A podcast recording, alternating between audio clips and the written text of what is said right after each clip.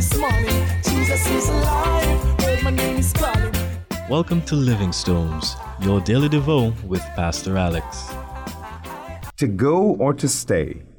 John 6, 66 to 67 says, From that time, many of his disciples went back and walked with him no more.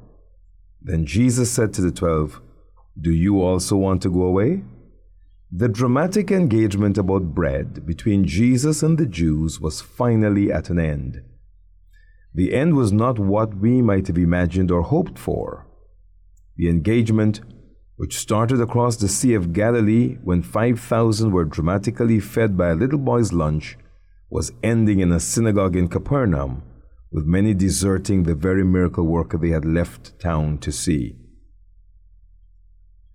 They were not disturbed by the food, as we have seen, they wanted more. Rather, they were disturbed and offended by his words. It took a while for them to really grasp what Jesus was talking about, and as it became clearer, they were not prepared to take that next step with him. When we face the challenge that the words of Jesus demand of us, a tough decision must be made to go or to stay. This crowd faced the question and then made the decision. They were leaving. Jesus knew that they were offended by his statements. He asked the direct question in verse 6 to 1 Does this offend you? Once the Exodus started, Jesus turned to the twelve disciples and posed the question even more directly Do you also want to go away? Once you stay with Jesus, everything changes. Once you stay, the demands on your life are total. Total in a very spiritual sense, what you think and what you meditate on, and total in a very practical sense, what you say and what you do. Many young people today do not want to engage with the Word of God because it makes demands on their life that they would rather not have to contemplate or that they would like to postpone.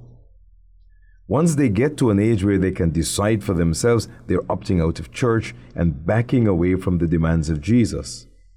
They've heard the word from childhood, but they are unwilling to conform their character and conduct to its moral demands.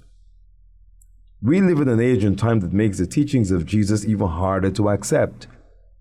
Present cultural and moral shifts are forcing many to re-evaluate the claims of Scripture.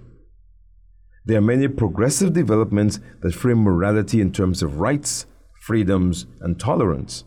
For example, we are called to give people sexual freedom and the right to make decisions about sex when they want, where they want, and with whomever they want. We must tolerate every behavior, every choice, every wickedness, because that is progressive.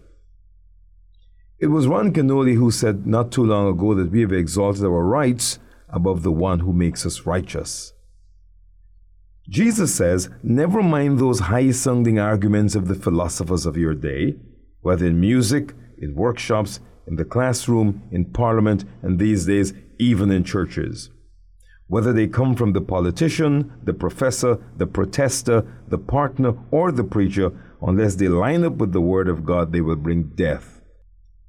You may want to turn to them because they give you license for your preferred or alternative lifestyle, for your rebellion against God. But the words of Jesus are spirit and they are life. Jesus asks today, Do you also want to go away?